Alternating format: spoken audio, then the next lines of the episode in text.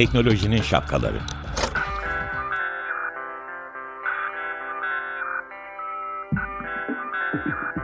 Bilgi ve iletişim teknolojileriyle güvenli ilişki için Banu Zeytinoğlu, Murat Lostar, teknolojinin tüm renklerini, siyah, beyaz, mavi, kırmızı şapkalarını konuşuyor.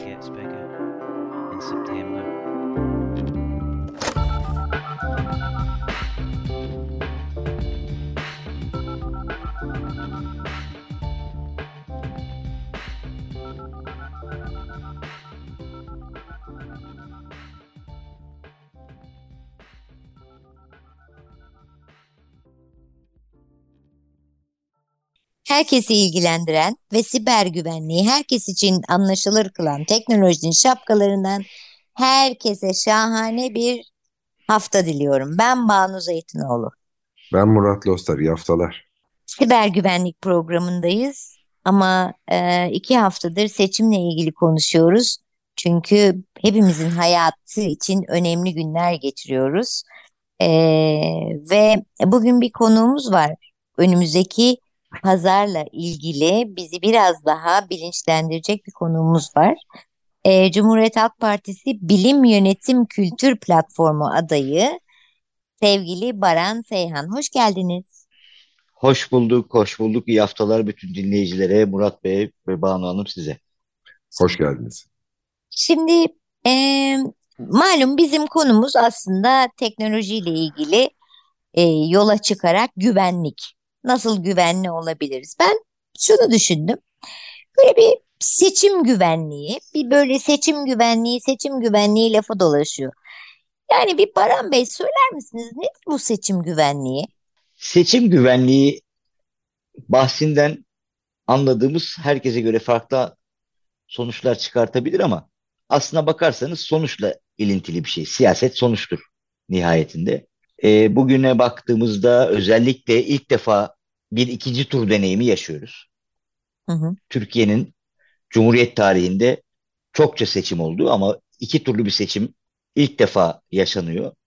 Seçim güvenliği derken bir kaygılar manzumesi ortaya çıkıyor. Evet kaygılar var. Toplum nezdinde çok bariz bir şekilde gözüküyor bu. E, sosyal medyada özellikle 14 Mayıs'tan sonra yoğun görüşler belirdi bu konuda kaygılar var dediğim gibi az önce. Anlaşılabilir kaygılar ama seçim güvenliği dediğimiz şey efendim biz oyumuzu verdik acaba oyumuz doğru şekilde yansıdı mı sonuçlara? Sonuçlardan emin olmamak seçim güvenliği konusundan bahsedersek özetle söyleyeceğim şey sonuçlardan emin olup olmamak meselesi. Evet böyle bir kaygı var toplum nezdinde. Haklı bir kaygı mı? Ee, evet haklı bir kaygı. Yerinde bir kaygı mı? İnsanın verdiği oy geleceğini belirleyecek oylar konusunda böyle bir kaygı duymasını da anlamlı buluyorum. Kaldı ki şunu da düşünelim. Dünya üzerinde seçime katılım oranı olarak bakarsak rekor kırıyoruz. Biz sadece bu seçim için söylemiyorum. Genel itibarıyla Türkiye Cumhuriyeti'nde yapılmış seçimlerdeki katılım oranı dünyada cidden son derece yüksek katılımlı seçimler arasında gösteriliyor. Buna rağmen kaygı duyuyoruz. O zaman burada bir sorun var. Kaygı duyuyorsak. Bunun altını çizmek zorundayız. Buyurun. Peki şöyle evet çok yüksek e, katılım var ama e, daha da katılmasını beklediğimiz e, yüklü sayıda bir de e, nüfus var. Öncelikle e, onlara katılım e, beklediğimizi altını çizelim bence hep birlikte e, Tabii. gerçekten Kesinlikle oyumuzu haklısınız. kullanalım. Kesinlikle e, haklısınız.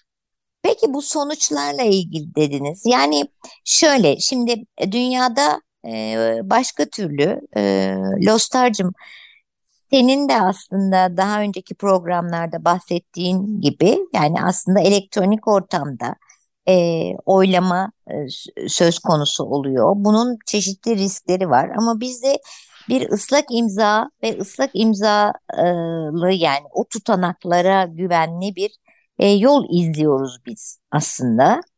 E, ben e, burada soruyu e, Murat Lostar'a sormak istiyorum. Yani bizde eğer ki sadece elektronik ortamda bir oylama olsaydı Şu anda duyduğumuz endişelerden daha mı az, daha mı çok endişe duymalıydık? Islak imzalı tutanağın e, faydası e, bana göre çok var. Yanılıyor muyum, yanılmıyor muyum? Ee, Ancu'm yanılmıyorsun. Ee, hani dünyanın e, bazı ülkelerinde sen de biliyorsun işte hem e, elektronik oylama yapılıyor hem postayla oy kullanma yöntemleri söz konusu.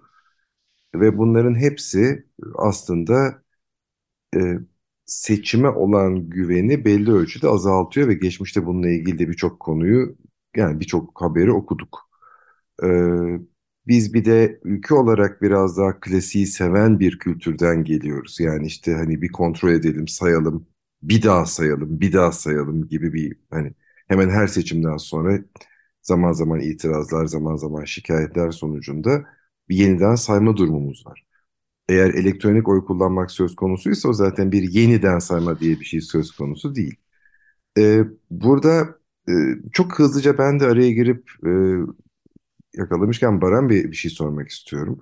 Türkiye'de az önce oy kullanma oranının rekor olduğunu dünya çapında söyledi. Ben neden yüksek diye sormayacağım. Başka ülkelerde niye düşük? Evet çok yerinde bir soru. Ee, bu biliyorsunuz ben akademisyen değilim ama akademisyenlerin de çokça tartıştığı bir konudur bu. Ee, bizde yüksek olmasının sebebi kaldı ki demokrasi kültürünün görece e, süre itibariyle batılı gelişmiş ülkelere göre az olmasına rağmen yüksek bir katılım var. Biz galiba bunu sevdik. Yani demokrasiyi, oy kullanmayı sevdik toplum olarak bu topraklarda. Ee, ama bu sevmemiz sadece yüksek oranı belirleyen faktör değil. Az önce söylediğim gibi kaygımız da buna bir parça katkıda bulunuyor. Kaygı duyduğumuz için de, güven duymadığımız için de yüksek oranda katılım bekliyoruz. Düşünün ki 14 Mayıs'taki Cumhurbaşkanlığı seçiminin 28 Mayıs'taki ikinci turu için hala katılımın ne kadar arttırabiliriz çabası içerisinde bütün partiler. Bu demek ki yetinmediğimiz anlamına geliyor. Hala bir endişemiz var. Peki e, şunu sormak istiyorum ben de e, bu noktada. E, bu oya ya oy kullanmak istemeyenlerin yani evet güvenlikten öte başka bir noktalara gidiyoruz bugün konumuz ama bence bugün de böyle olsun gitsin. Ee, bizim oy kullanmaktan kaçan insanların, kişilerin e, mantalitesi ne?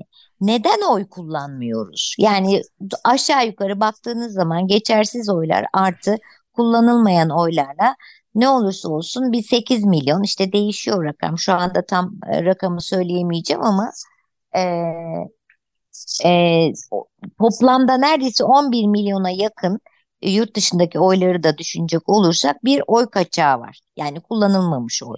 Neden oy sandığa gitmezler ve neden gitmeliler? Ee, şöyle e, bizde bu da az önce söylemeye çalıştığım gibi kültürümüzle kaynaklı bir durum devletten, resmi kayıttan uzak durmaya çalışan bir kitle var. Çoklukla bugüne kadar daha önceki seçimlerde ve sonrasında yapılan araştırmada şunu gösterdi. Neden oy kullanmadınız? Ee, resmi kayda girmemek için. Yani bunun basit gerekçeleri var. Efendim kendine dair bir takım kaygıları, korguları var. Oy kullanmaya giderse devletle doğrudan muhatap olduğunu düşüneceği için seçmen, vatandaş Bundan kaçınan bir grup var. En büyük kitle bu. Ee, bir ikinci kitle vardı ki bu azaldı. O e, yanlış tarife dayalı bir anlayış da olsa konformizm diye izah edilen genel itibarıyla söylenen bir şey var.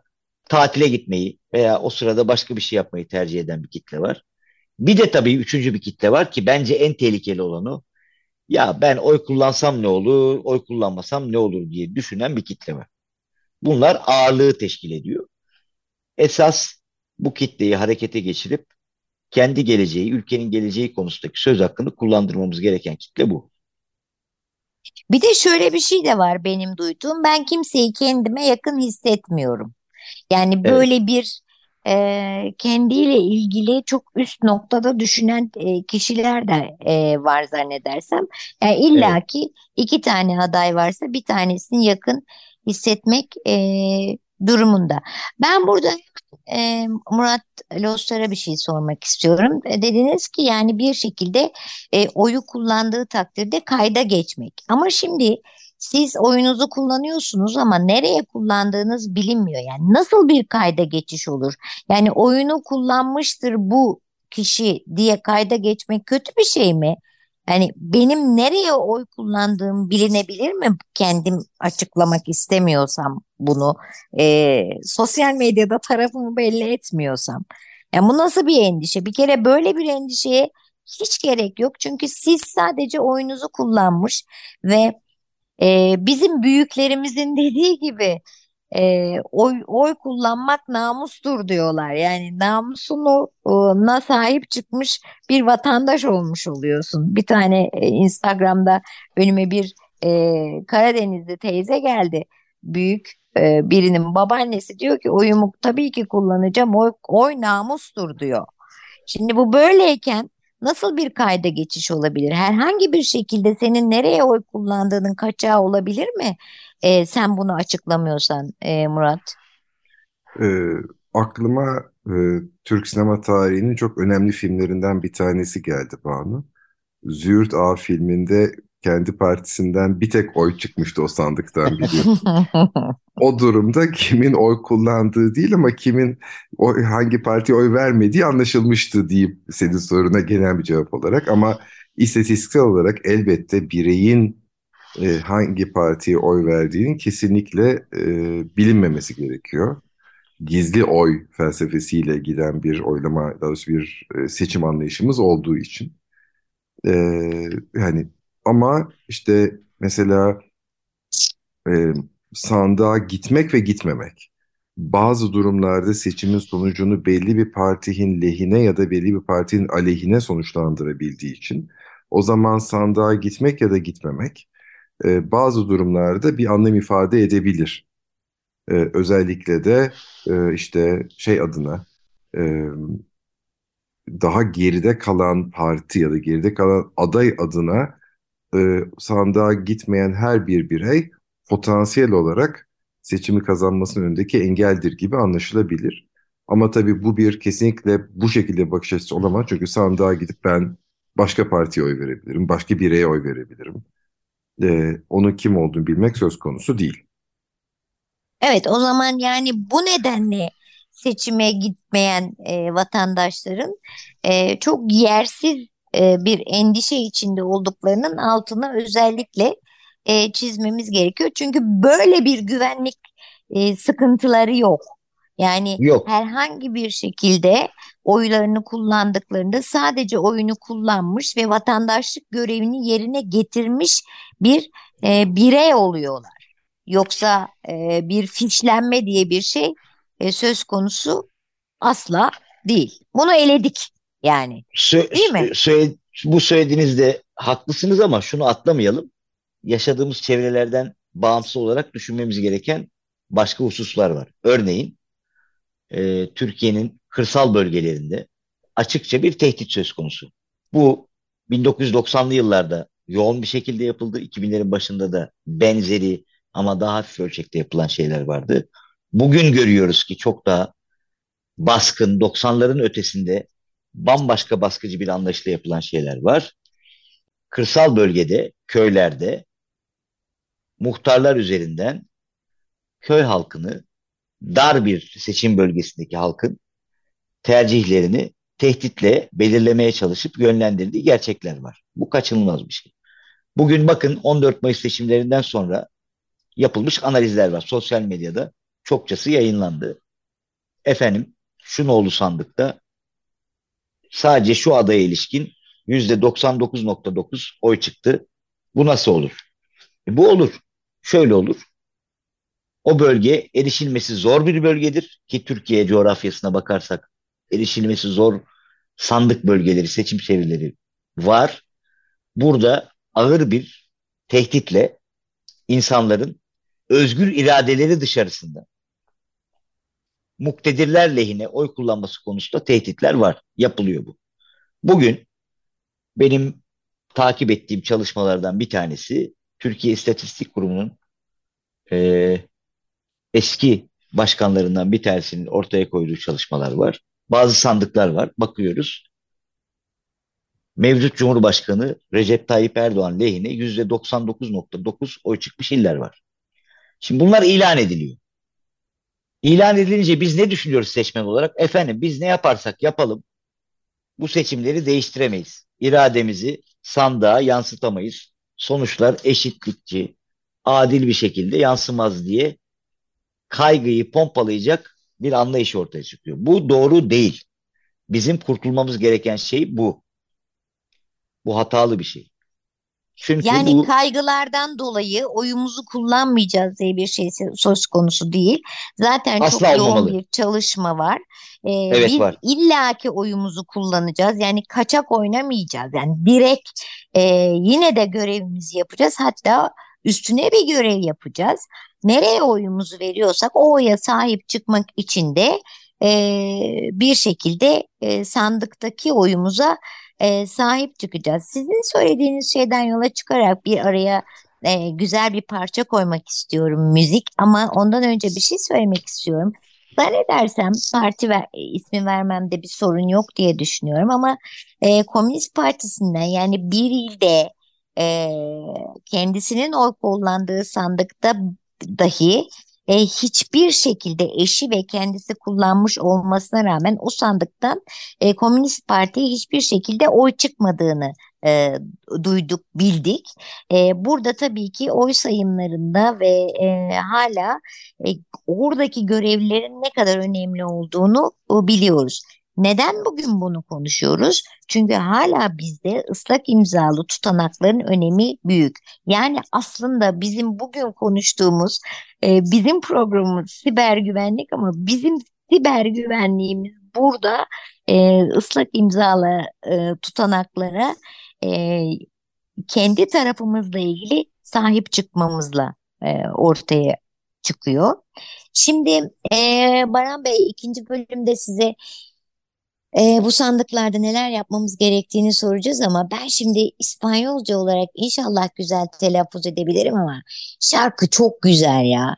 Yani diyor ki şarkı birleşmiş bir halk asla yenilmez. Şimdi şöyle e, Huila Putyu'nun e, seslendirdiği bir şarkı El pueblo unido jamás será vencido.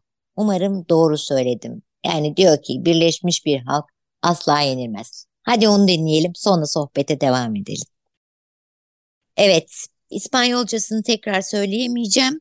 Sizi yormamak için birleşmiş bir halk asla yenilmez.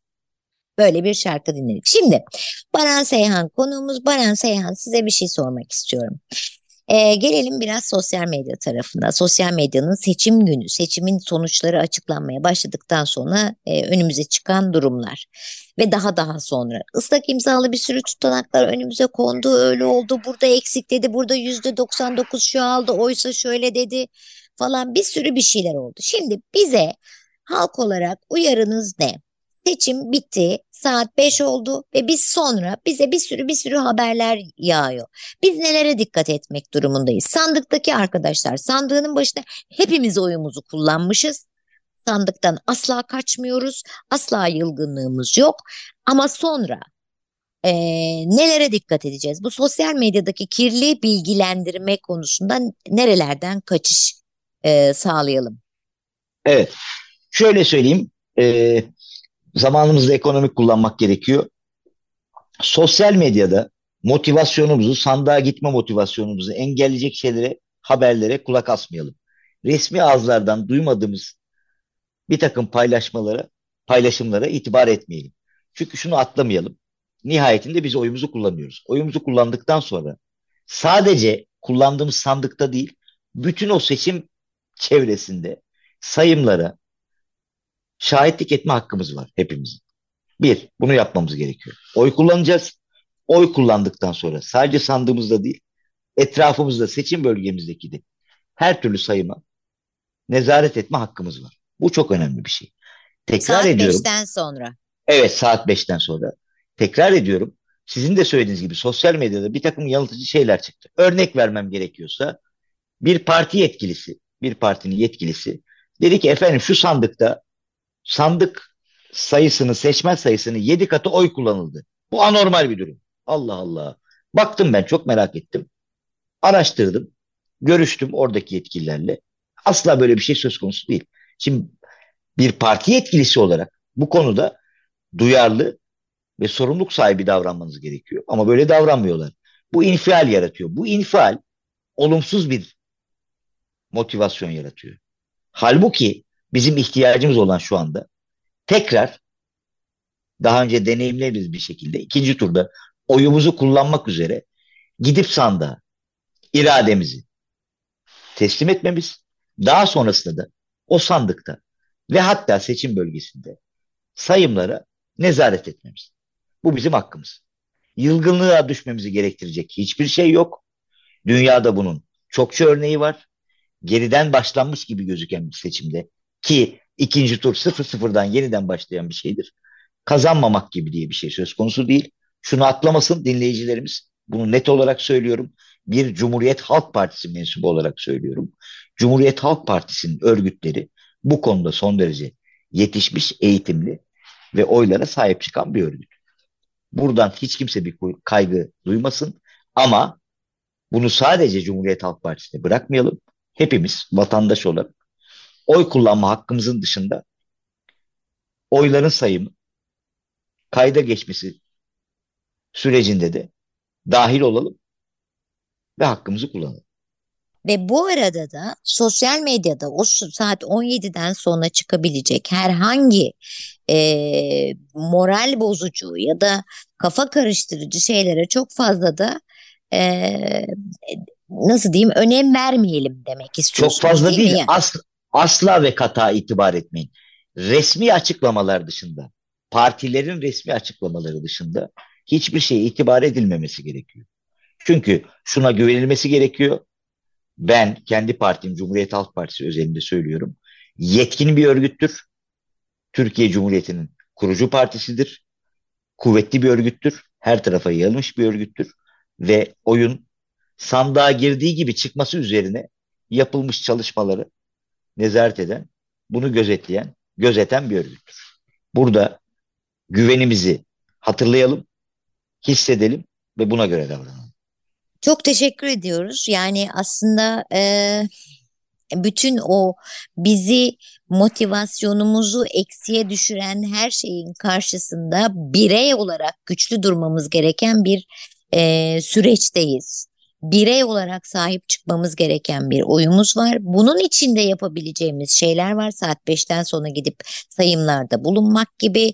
Bir de e, herhangi aldığımız sosyal medya üzerindeki kirli haberlerle motivasyonumuzun düşmemesi ve sahip çıkmaya sonuna kadar resmi kanallardan gelen açıklamayanın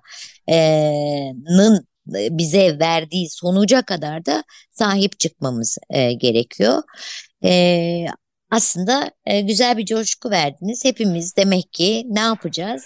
Oyumuzu kullanacağız ve oyumuza daha sonrasında da sahip çıkacağız. Ne için? Geleceğimiz için. Ve unutmayacağız ki birleşmiş bir halk asla yenilmez. Kesinlikle haklısınız.